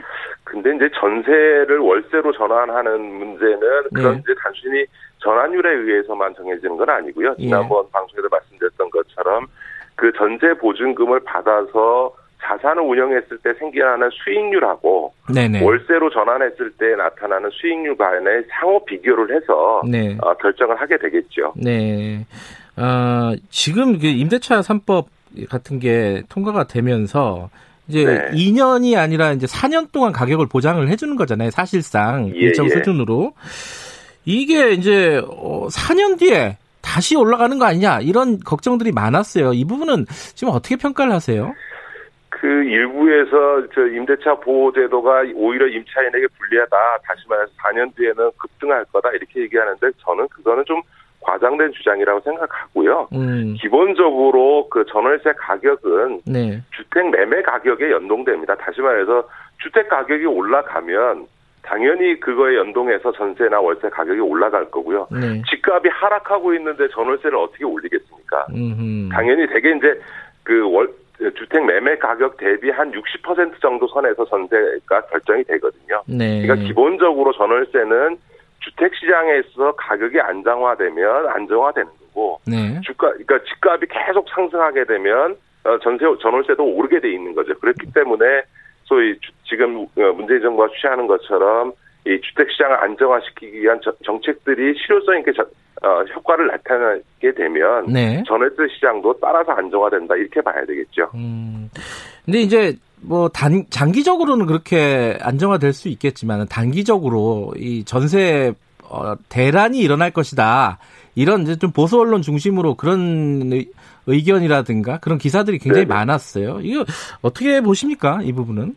그러니까 이제 그런 주장을 이제 전세가 줄어들 거다라고 하면서 예. 하는 얘기 중에 하나가 이제 집주인들의 아예 이제는 집으로 들어올 거다. 네. 이런 얘기를 하는데 저는 그거는 뭐 그거 역시 과장됐다고 생각하는 게 우리나라 지금 주택 보급률이 전국적으로 평균 한 104% 정도 됩니다. 예. 이미 100%가 넘었어요. 그런데 자가 보유 비율은 61%밖에 안 됩니다. 음. 그건 무슨 얘기냐 하면 지금 우리나라의 그 다주택자가 전체 주택 소유자의 한 16%좀 되는데 이 16%의 분들이 자기 집 외에 40% 정도의 집을 추가로 소유하고 있기 때문에 우리나라 주택 전체 104% 공급되어 있는 주택의 약 50% 이상 거의 60% 가까운 부분을 다주택자가 보유하고 있는 거예요. 네. 그럼 다주택자가 집에 두 군데를 다 자기 집으로 이용하겠습니까? 당연히 이 다주택자가 보유하고 있는 집들이 임대 시장에 나오는 거죠. 그러니까 네. 그 임대는 불가피한 건지 그분들이 임대를 걷어들인다라고 하면 임대로 인해서 얻을 수 있는 전월세 수익을 포기하는 건데 그럴 리가 있겠습니까? 더군다나 본인이 지- 자, 자기 집 전세 집으로 들어온다. 그러면 본인이 살던 집이 있을 거 아니에요? 본인이 살던 전세 집을 내놓든지 본인이 예. 살던 자가주택을 예를 들어 갖고 있었다. 그러면 저- 지금 자기가 임대 내놨던 거에 집에 들어온다 그러면 기존에 자기 집을 팔든지 그 집을 전세를 내놓을 거 아닙니까? 그러니까 뭐 집주인들이 다시 들어와서 살아서 아예 전세가 없어질 거다라고 하는 얘기는 사실상은 매우 그 비현실적인 얘기들을 하고 있는 거라고 저는 그렇게 예, 봅니다. 논리적으로는 말이 안 되죠, 그게 사실은. 네? 네, 말씀하신 대로 살던 집은 그럼 어떻게 할 거냐. 그렇죠. 아, 예. 예, 그러니까 전세가 월세로 전환되는 현상들은 지금까지 꾸, 꾸준히 진행이 되어 왔기 때문에 그런 네. 현상이 있을 수 있어도 예. 이- 임대 시장에서 아예 전월세가 줄어들 거다. 이거는 뭐 전혀 음. 비현실적인 얘기를 하고 있는 거죠. 지금 이제 어 가격을 사실상 좀 통제한 거 아니냐 월세 이제 네네. 그뭐 전환율을 어 2.5%로 낮추고 그리고 임차 기간을 이제 4년으로 보장해 주는 거 이런 것들이 어 시장에 맡기면 되는데 이런 규제들을 쓸데없이 많이 만드는 거 아니냐 반시장적이다 이런 또 지적들도 있잖아요. 이거 어떻게 봐야 됩니까? 저 그런 주장을 하는 일부 보수적인 예. 학자들이나 보수주의자들 한번 외국 나가서 한번 보라고 해보고 싶은데요. 그러니까 예. 전 세계적으로 이런 이제 주거권 보호 차원에서 선진국일수록 오히려 이런 임대차 보호 기간이라든가 네. 인상률 제한을 강력하게 하고 있죠. 예를 들어서 독일은 아예 임대차 기간이 특별한 사유가 없는 한 계속 살게 해야 되는 이제 거의 무제한이라고 봐야 되고요. 그래서 우리나라의 지금 임대차 평균 기간이 3.4년인데 독일은 12.8년입니다. 네. 아, 그러니까 그래요? 4배 이상 길게 살고 있거든요. 예. 이게 그럼 그만큼 강력한 그 임대차 보호 기간을 설정하고 있고요. 예. 인상률도 뭐 독일도 그럴 뿐만 아니라 프랑스도 그 소비자 물가 지수를 고려한 그 임대차 지수라는 걸 만들어 가지고요. 네. 그걸 갖고 임대료의 그 상승을 억제를 하고 있어서 일반적으로 음. 이런 아 임대 임차 기간 보호라든가 인상률 억제는 선진국에서 다 자본주의 선진국에서 하고 있는데 이걸 반시장적이다라고 얘기하는 거는 음. 매우 부적절한 얘기죠. 예. 근데 아까 저기 김기식 위원장께서도 어 전세가 월세로 전환되는 것은 꾸준히 진행돼 왔었다라고 말씀하셨는데 예. 이게 장기적으로 보면요. 이게 금리도 낮고 이러면서 갭 투자도 지금 어렵게 점점 제도를 만들고 있고 네, 네. 결국은 월세로 가는 거 아니냐. 전세는 점점 사라지고 이렇게 예측하는 사람들이 꽤 있어요. 어떻게 보세요? 이거는 전망을. 예, 그거는 이미 지난 10년 동안 네. 2010년 이후에 지금 전세가 월세로 전환되는 과정이 쭉 진행돼 왔고요. 예. 다만 그걸 어- 앞으로 어떨 거냐 이번 임대차 보호 네. 때문에 그게 더 촉진될 거다. 이것도 저는 좀그 너무나 앞서간 얘기라고 생각하고요. 이게 아하. 어떻게 될 거냐는 거는 예. 예를 들면 이런 겁니다. 6억짜리 집을 예. 전세를 놓던 거를 만약에 어, 보증금 2억에다가 이제 월세로 전환하면 월세 한 135만 원 되거든요. 지금 전환율 예. 4%를 적용하면 그러니까 연 한저 1,600만 원 정도의 월세 부담이 생기는 거고요. 예. 지금 이번에 정부가 한 거대로 해서 만약에 2%를 적용하면 이제 6억짜리 집을 2억 보증금에 월세로 전환했으면 이제 한 연 800만 원 정도의 이제 예. 부담이 생기는 거예요. 예. 그런데 이제 거꾸로 생각해 보면 임차인 입장에서는 네. 6억 전세 보증금 줬던 것 중에서 4억을 보증금을 돌려받잖아요. 네, 네. 그 4억 보증금을 돌려받은 거를 자산 운영을 해서 예를 들면 주식시장에 네. 아, 투자를 하든 아니면 펀드에 가입하든 해가지고 만약에 수익률이 네. 그 지금 기준으로 4% 혹은 2% 이상의 수익이 나면 오히려 원- 임차인 입장에서는 음. 오히려 그렇게 자산 운영에서 얻는 수익이 월세를 내는 것보다 유리해지는 거고요. 네. 그, 그, 이제 그런 것들을 이제 임대인과 임차인이 서로 보겠죠. 음. 예를 들어서 지금처럼 주, 주식 시장이 굉장히 그 많이 상승하면서 수익률이 좋은 상태 아닙니까? 네. 이럴 때는 오히려 보증금을 받아서 자산 운영을 하는 게 임차인이든 임대인이든 더 좋은 거죠. 음. 이런 이제 전반적인 자산 운영 시장에서의 상황이 어떻게 되느냐. 예. 또 금리가 4년 뒤에 어느 정도로 형성되느냐. 지금 같은 초저금리가 계속 유지되느냐. 네. 아니면 이제 코로나가 진정되고 경제가 회복되어지면서 이런 그렇게 되면 이 초저금리를 유지할 이유가 없거든요. 그러면 네. 이제 금리를 인상하면서 그거에 따라서 전반적으로 자반 어, 이 자산 운영 시장에서 수익률이 좋아지게 되거든요.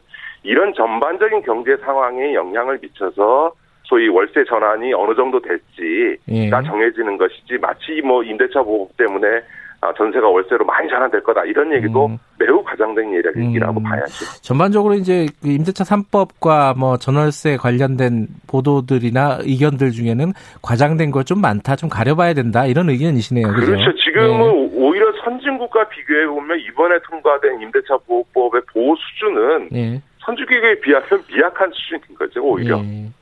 알겠습니다. 그, 임- 어, 전월세 전환율은 여기까지 얘기하고요. 하나만 더 여쭤볼게요. 네네. 그 의대 정원, 그러니까 의사들의 수를 늘리겠다는 게 이제 정부 방침을 내놨는데, 예. 이제 그 의사 단체, 의협, 뭐 전공의 이쪽에서 굉장히 반발하고 있고 파업도 지금 한 차례 진행이 됐고 앞으로도 하겠다는 거예요. 대- 정부가 대화를 하겠다는데 지금 안 되고 있어요. 어떻게 봐야 돼요, 이거? 이게 이제 늘, 늘 나타난 현상입니다. 예전에 네. 이제 변호사 인력을 늘리겠다고 해서 사실을 폐지하고 로스쿨 제도 도입할 때 아, 반발이 있었고요. 어떤 예. 특수 직역의 어쨌든 공급 인력을 늘리겠다고 하면 이제 해당 직역에 반발이 있는데 그 이유는 공급 숫자가 늘어들면 그만큼 자기 수입이 줄어든다. 예. 라고 하는 점에서 보면 이제 소위 직역 이기주의다라고 하는 비판을 면할 수는 없다고 봅니다. 예. 다만 정부가 이번에 취하고 있는 것의 핵심은 뭐냐면 예.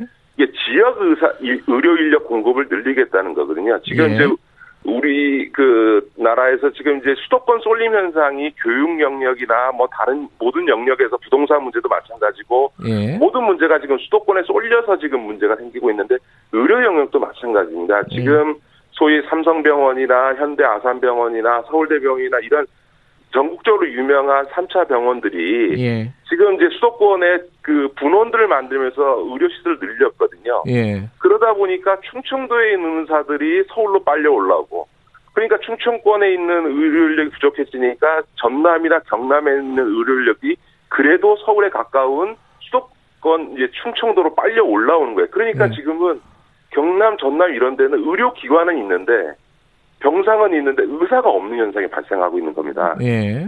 그래서 이번에 늘리는 4천 명의 의료 인력은 중에 3천 명은 예. 지역 의료 인력으로 공급하겠다. 음, 네. 그래서 지금 이, 이, 이 지방의 어, 의료 인력 부족 현상을 해결하겠다라고 한 거거든요. 예. 그 사람, 그러니까 의사들이 뭐 과잉 공급되어 있는 수도권이 아니고 예. 그런데도 불구하고 이렇게 그 파업을 하겠다 이렇게 나선 거는 사실은 이걸 명분으로 해서 의료 수가라든가 다른 뭔가 아, 의사 집단에 대한 정부의 음. 어떤 경제적 보상 조치를 얻어내기 위한 거라고 봐야죠. 근데 이제 의사들은 그런 얘기를 해요. 이게 어 뭐 의사를 자기가 의대를 가, 다니는데 정부가 뭐 보조해 준 것도 아닌데 뭐 직업 네. 선택의 자유도 있고 거주 이전의 자유도 있는데 정부가 이렇게 막 공공재 이런 얘기를 하면서 어 맘대로 하는 게 타당하냐 이런 얘기를 한단 말이에요. 그렇지 않습니다. 지금 이번에 네. 이제 4천 명의 의료 인력을 늘리면서요. 특히 그 지역 의- 의료 인력이라든가 예. 요즘 이제 코로나 때문에 역학조사관들이 굉장히 필요해지고 중증 질환이라든가 특수 네. 질환에 대한 의료 인력들에 대해서는 국가에서 장학금을 주겠다는 겁니다. 음. 그래서 국가의 공적 장학금에서 의료 인력을 키워 그 육성해 가지고 의료 사각지대 부분의 인력을 공급하겠다라고 하는 거니까 당연히 정부가 네. 그 장학금을 지급하니까 의무 의무적으로 예. 그 해당 지역에서 근무할 기간을 설정하는 거고요. 그건 다른 모든 제도를 운영하는 데 있어도 다 일반적으로 운영되는 거기 때문에 예. 이런 어떤 그 의무 복무 그러니까 근무 기간을 설정하는 게 헌법상 직업 선택의 자유를 침해한다 이런 의료계의 반발은 저는 음. 전혀 타당하지 않다 이렇게 봅니다. 근데 어쨌든 지금 파업을 하겠다 막 이러고 있어요. 이, 이 이런 어떤 투쟁 방식이라고 할까요? 이게 어떻게 봐야 될까요? 적절하다고 봐야 되네 지금. 아니 저는 뭐 파업 중단해야죠. 많이 저는 요즘 당혹스러운 게 예. 지금 보수 조선일보나 이 보수 언론이나 예. 그 미청당에서 만약에 지금 이 코로나 19가 지금 재확산되는 상황에서 마스크를 생산하는 공장의 노동자들이 임금 인상 해달라고서는 파업했다. 예. 어떻게 나왔겠습니까? 음. 어, 국민의 생명을 담보로 해서 파업한다. 예. 이렇게 비난했을 거 아닙니까? 지금 오히려 지금 의료계가 지금 이 코로나19가 재확산되는 상황에서 파업하겠다. 저는 의사로서의 최소한의 직업 윤리에 반하는 거라고 어, 음. 생각이 들고요. 예. 지금은 정부와 대화해서 문제를 풀어야 될 시기이지 그런 실력 행사를 할 때가 아니다. 저는 그 얘기는 꼭 의료계에 전하고 싶습니다. 알겠습니다. 오늘 여기까지 듣겠습니다. 빨리 얼굴 뵐 날이 왔으면 좋겠습니다. 고맙습니다. 네, 고맙습니다. 네, 김기식 더 미래연구소 정책위원장이었습니다.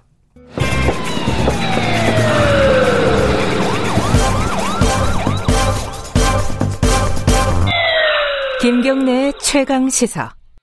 네, 어, 우리, 어, 처음에 뉴스 unboxing 할 때 신혜식이라는 사람이 그런 분이 유, 보수 유튜버인데요. 어, 지금 확진을 받아서 병원에 있는데 막 라이브를 한다고 하잖아요. 하나도 안 아프다. 이거 아무것도 아니다.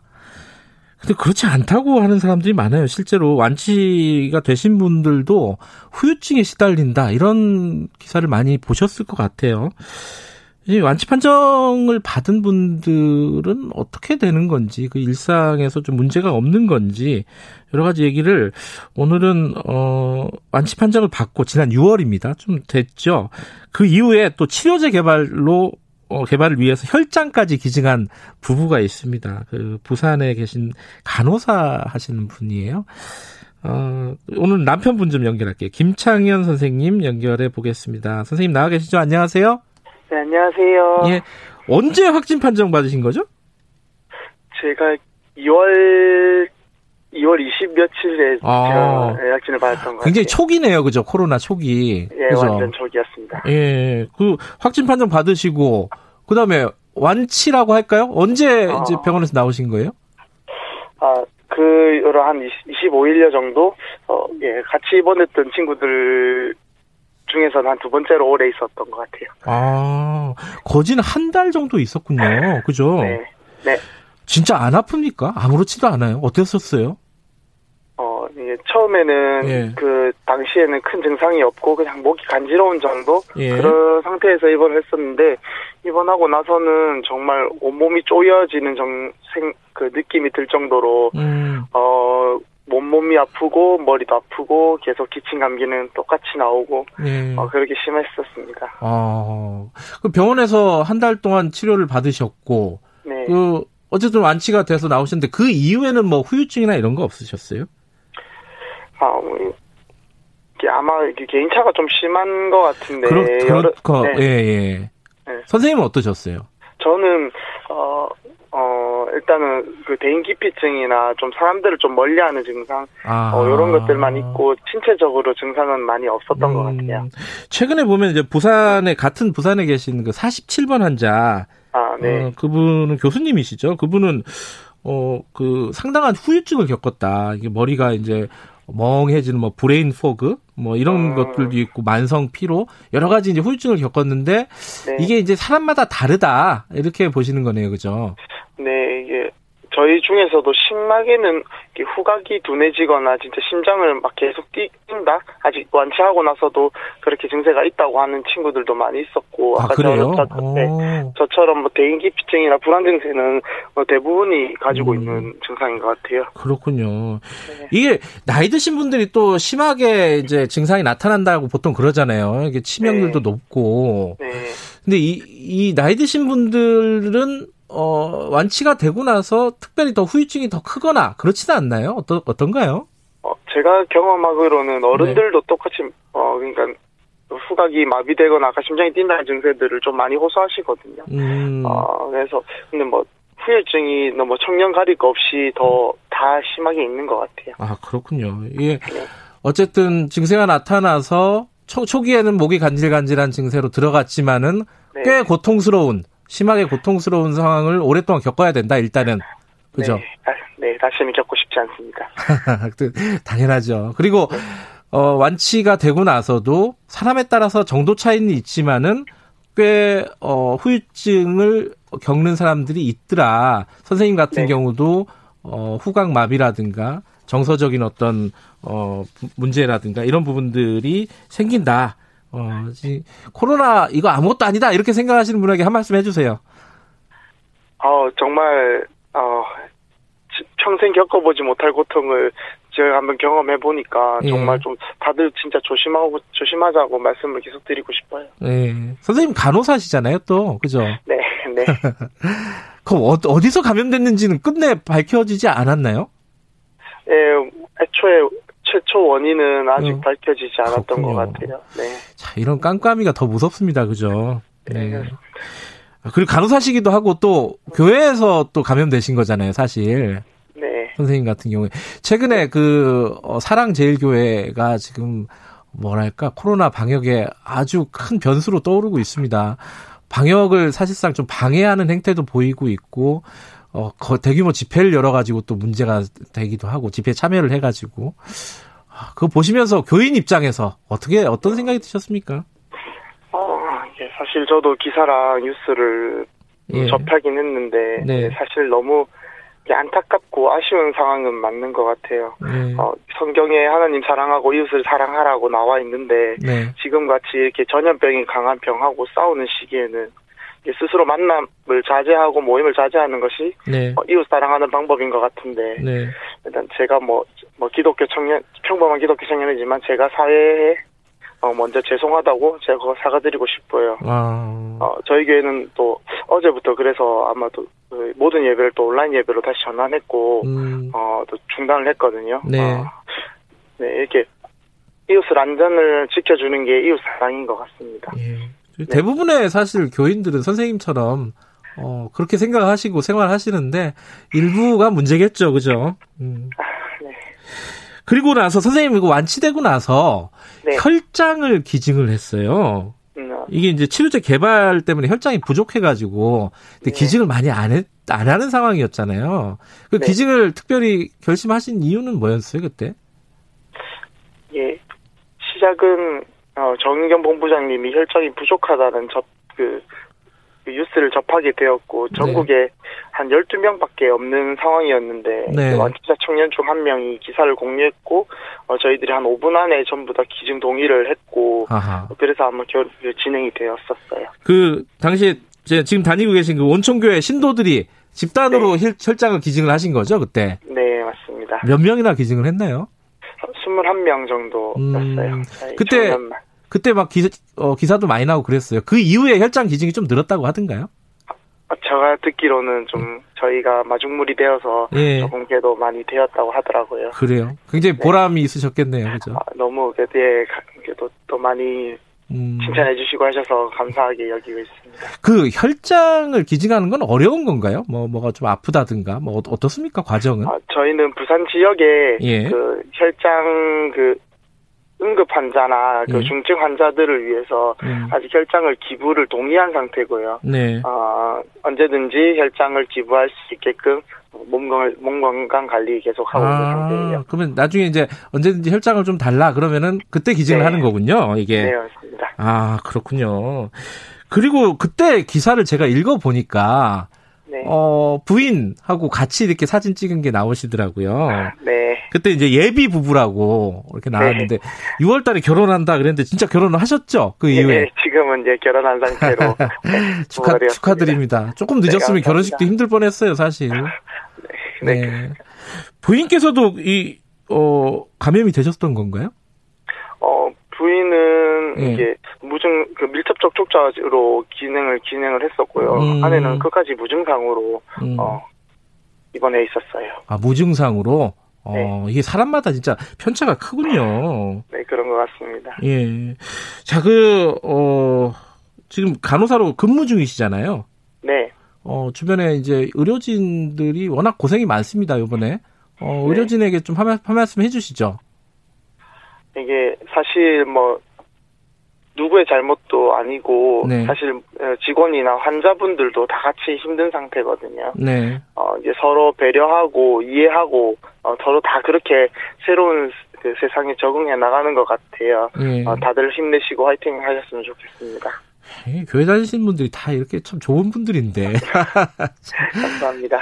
그, 이, 청취자분의 이철님이 그 완치됐다고 해도 주변 사람들의 시선이 더 무서울 것 같다. 이런 말씀을 하셨어요. 실제로 그런가요? 어떠셨어요? 어, 원체 이, 그 퇴원 초기에는 네. 저도 이제 어, 고개를 숙이고 다니거나 네. 어, 대중교통을 타면 벽을 바라보고 있거나 음, 이렇게 구석에 있거나 이렇게 조금 사람들을 조금 멀리하게끔 네. 되더라고요. 근데 음. 이제 병원 사람들이나 어, 그 교회 교회 분들이 다들 그렇게 다니지 말라고 네. 등 치시면서 어깨 피고 다니라면서 음, 그래서 응원을 해주셨어요. 그래서 음. 조금 빨리 어, 회복할 수 있었던 것 같아요. 주변 사람들도 좋은 분들이 많으시군요. 네, 좀 감사하게 생각하고 있습니다. 지금 뭐 마스크 대부분은 다 잘 쓰고 조심조심 생활하고 방역수칙 잘 지키는데 그렇지 않은 사람도 일부 있어요. 그리고 뭐 사랑제일교회 거기 일부 신도들처럼 또 어. 또 엉뚱한 뉴스 같은 거 믿고 어 방역을 방해하는 이런 사례도 있는데 이런 분들에게 한 말씀 듣고 하는 말씀 듣고 마무리하죠. 어떤 말씀 해주시고 싶으세요? 어, 저는 네. 이제 이번 기간 동안 진짜 많이 아팠고 많이 두려웠고 사실 힘들기도 했습니다. 네, 어, 퇴원후에도 아까 말씀드렸듯이 이제 많이 정신적으로 대인 기피증도 생기고 어, 적응 다시 적응해 나가는데 시간이 많이 필요했거든요. 네, 어, 진짜 제, 저 말고 이웃을 위해서 어, 저를 위해서 마스크도 착용 잘 하시고 예. 방역 지침 다 같이 지키려고 노력하면 조금 더 빨리 조금 더 안전하게 아마 저희가 이 사태를 이겨낼 수 있을 것 같습니다. 알겠습니다. 모두 어, 화이팅! 아이고, 고맙습니다. 힘이 나는 네. 것 같아요. 오늘 말씀 감사합니다. 감사합니다. 네, 감사합니다. 예, 코로나 19 완치 판정 후에 혈장까지 기증을 했던 김창현 선생님 잠깐 연결해 봤습니다. 8월 20일 김경래 최강사 오늘 여기까지 하고요. 어, 빨리 마스크 안 쓰고 방송하는 그런 날이 왔으면 좋겠습니다. 저는 뉴스타파 기자 김경래였고요. 내일 아침 7시 20분에 다시 돌아옵니다.